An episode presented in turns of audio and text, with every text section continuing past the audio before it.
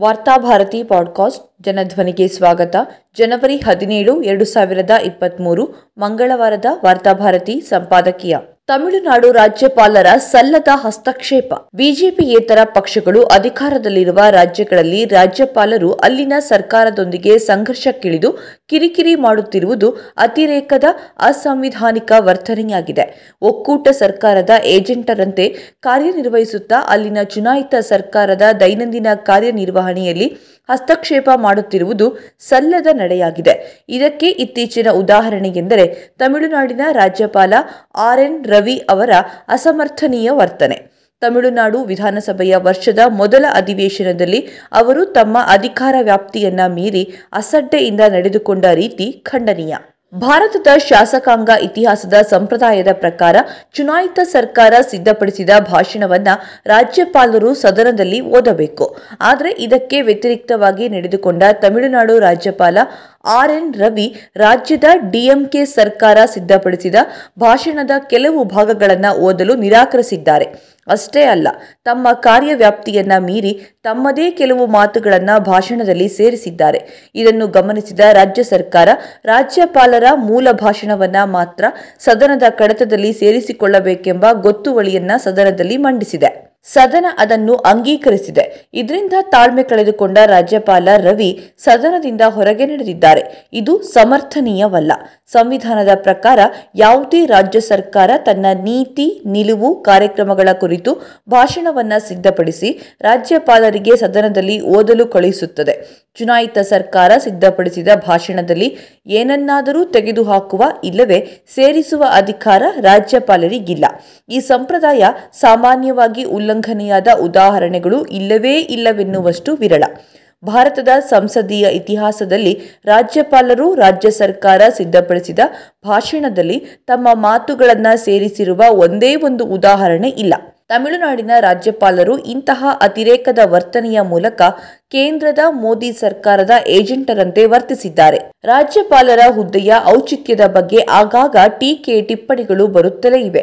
ಈಗಿನ ಬಿಜೆಪಿ ಸರ್ಕಾರ ಮಾತ್ರವಲ್ಲ, ಹಿಂದಿನ ಕಾಂಗ್ರೆಸ್ ಸರ್ಕಾರದ ಕಾಲದಲ್ಲೂ ರಾಜ್ಯಪಾಲರು ಆಯಾ ರಾಜ್ಯದ ಚುನಾಯಿತ ಸರ್ಕಾರಗಳ ಜೊತೆ ಸಂಘರ್ಷಕ್ಕೆ ಇಳಿದ ಉದಾಹರಣೆಗಳಿವೆ. ಬೊಕ್ಕಸಕ್ಕೆ ಭಾರವಾದ ಈ ಹುದ್ದೆಯನ್ನ ರದ್ದುಪಡಿಸುವ ಸಲಹೆಗಳು ಆಗಾಗ ರಾಜಕೀಯ ಶಾಸ್ತ್ರ ಪರಿಣಿತರಿಂದ ಬರುತ್ತಲೇ ಇವೆ. ಆದರೂ ಒಕ್ಕೂಟ ಸರ್ಕಾರದ ಸೂತ್ರ ಹಿಡಿದಿರುವ ಪಕ್ಷಗಳು ತಮ್ಮ ರಾಜಕೀಯ ಹಿತಾಸಕ್ತಿಗಳನ್ನು ಕಾಪಾಡಿಕೊಳ್ಳಲು ಹಾಗೂ ವಯಸ್ಸಾದ ಮತ್ತು ಅತೃಪ್ತ ರಾಜಕಾರಣಿಗಳಿಗೆ ಪುನರ್ವಸತಿ ಕಲ್ಪಿಸಲು ಈ ರಾಜ್ಯಪಾಲರ ಹುದ್ದೆಯನ್ನ ಉಳಿಸಿಕೊಂಡು ಬರಲಾಗಿದೆ. ಅದೇನೇ ಇರಲಿ, ರಾಜ್ಯಪಾಲರಿಗೆ ಇರುವ ಅಧಿಕಾರದ ಬಗ್ಗೆ ಸಂವಿಧಾನದಲ್ಲಿ ಸ್ಪಷ್ಟವಾಗಿ ಉಲ್ಲೇಖಿಸಲಾಗಿದೆ. ಸರ್ವೋಚ್ಚ ನ್ಯಾಯಾಲಯ ನೀಡಿರುವ ಹಲವಾರು ತೀರ್ಪುಗಳಲ್ಲಿ ಕೂಡ ಸ್ಪಷ್ಟವಾಗಿ ಹೇಳಲಾಗಿದೆ. ಸಂವಿಧಾನದ ಪ್ರಕಾರ ರಾಜ್ಯಪಾಲರಿಗೆ ಸ್ವತಂತ್ರ ಅಧಿಕಾರ ಇಲ್ಲ. ರಾಜ್ಯದ ಚುನಾಯಿತ ಸರ್ಕಾರದ ನೀತಿ ಧೋರಣೆಗೆ ಅನುಗುಣವಾಗಿ ರಾಜ್ಯಪಾಲರು ಕಾರ್ಯವನ್ನು ನಿರ್ವಹಿಸಬೇಕು. ಇದು ಹಲವಾರು ಬಾರಿ ಚರ್ಚೆಯಾಗಿ ಎಲ್ಲರೂ ಒಮ್ಮತದಿಂದ ಒಪ್ಪಿಕೊಂಡ ಅಂಶ. ಕೇಂದ್ರದ ನರೇಂದ್ರ ಮೋದಿ ನೇತೃತ್ವದ ಬಿಜೆಪಿ ಸರ್ಕಾರಕ್ಕೆ ವಿಧೇಯತೆಯನ್ನ ತೋರಿಸುವ ಅತ್ಯುತ್ಸಾಹದಲ್ಲಿ ರಾಜ್ಯಪಾಲರು ಬಿಜೆಪಿಯೇತರ ರಾಜ್ಯ ಸರ್ಕಾರಗಳಿಗೆ ತೊಂದರೆ ಕೊಡುವುದು ಕಿರಿಕಿರಿ ಉಂಟು ಮಾಡುವುದು ಹೆಚ್ಚಾಗ್ತಾ ಇದೆ. ರಾಜ್ಯಪಾಲರ ಈ ಅತಿರೇಕದ ವರ್ತನೆಗೆ ಕೇಂದ್ರದ ಮೋದಿ ಸರ್ಕಾರದ ಸಮ್ಮತಿ ಮತ್ತು ಬೆಂಬಲವೂ ಕಾರಣವಿರಬಹುದು. ಕೆಲವು ರಾಜ್ಯಪಾಲರು ಕೇಂದ್ರ ಸರ್ಕಾರವನ್ನು ಓಲೈಸಲು ನೀತಿ ನಿಯಮಗಳನ್ನು ಮೀರಿ ವರ್ತಿಸುತ್ತಿರುವುದಕ್ಕೆ ಅವರ ವೈಯಕ್ತಿಕ ರಾಜಕೀಯ ಮಹತ್ವಾಕಾಂಕ್ಷೆ ಕಾರಣವಾಗಿದೆ. ಇನ್ನು ಕೆಲ ರಾಜ್ಯಪಾಲರು ಕೇಂದ್ರದ ಆಡಳಿತ ಪಕ್ಷದ ಸಿದ್ಧಾಂತದ ಪರ ಒಲವಿನ ಕಾರಣಕ್ಕಾಗಿ ಈ ರೀತಿ ವರ್ತಿಸ್ತಾ ಇದ್ದಾರೆ. ರವಿ ಸೇರಿದಂತೆ ಕೆಲವು ರಾಜ್ಯಪಾಲರು ಸದನ ಬಹುಮತದಿಂದ ಅಂಗೀಕರಿಸಿದ ವಿಧೇಯಕಗಳಿಗೆ ಅಂಕಿತ ಹಾಕಲು ನಿರಾಕರಿಸುತ್ತಿರುವುದು ವಿವೇಚನಾರಹಿತ ವರ್ತನೆಯಾಗಿದೆ.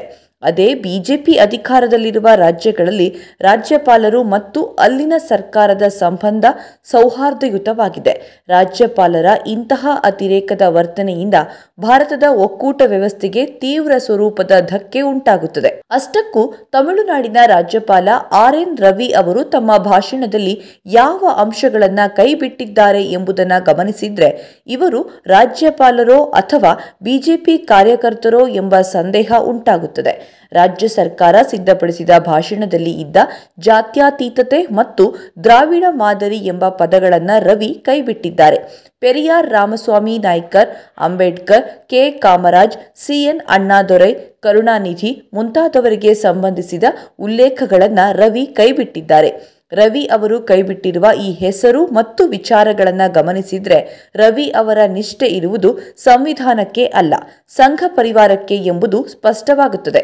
ದ್ರಾವಿಡ ಮಾದರಿ ಅಥವಾ ತಮಿಳುನಾಡು ಎಂಬುದು ಸರಿಯಲ್ಲ, ಹಾಗಾಗಿ ರಾಜ್ಯದ ಹೆಸರನ್ನು ತಮಿಳಗಂ ಎಂದು ಬದಲಿಸಬೇಕೆಂದು ರವಿ ಪ್ರತಿಪಾದಿಸುತ್ತಾರೆ. ಈ ರೀತಿ ವರ್ತಿಸೋದಾದರೆ ಅವರು ರಾಜ್ಯಪಾಲರ ಸ್ಥಾನವನ್ನ ತ್ಯಜಿಸಿ ಬಿಜೆಪಿಯ ಪೂರ್ಣಾವಧಿ ಕಾರ್ಯಕರ್ತರಾಗುವುದು ಸೂಕ್ತ ಎಂದು ಹೇಳಿದರೆ ತಪ್ಪಿಲ್ಲ. ಇದು ತಮಿಳುನಾಡಿನ ಸಮಸ್ಯೆ ಮಾತ್ರವಲ್ಲ. ಬಹುತೇಕ ಬಿಜೆಪಿಯೇತರ ರಾಜ್ಯಗಳಲ್ಲಿ ರಾಜ್ಯಪಾಲರು ರಾಜ್ಯದ ಚುನಾಯಿತ ಸರ್ಕಾರಗಳ ಜೊತೆಗೆ ಸಂಘರ್ಷಕ್ಕೆ ಇಳಿದಿದ್ದಾರೆ.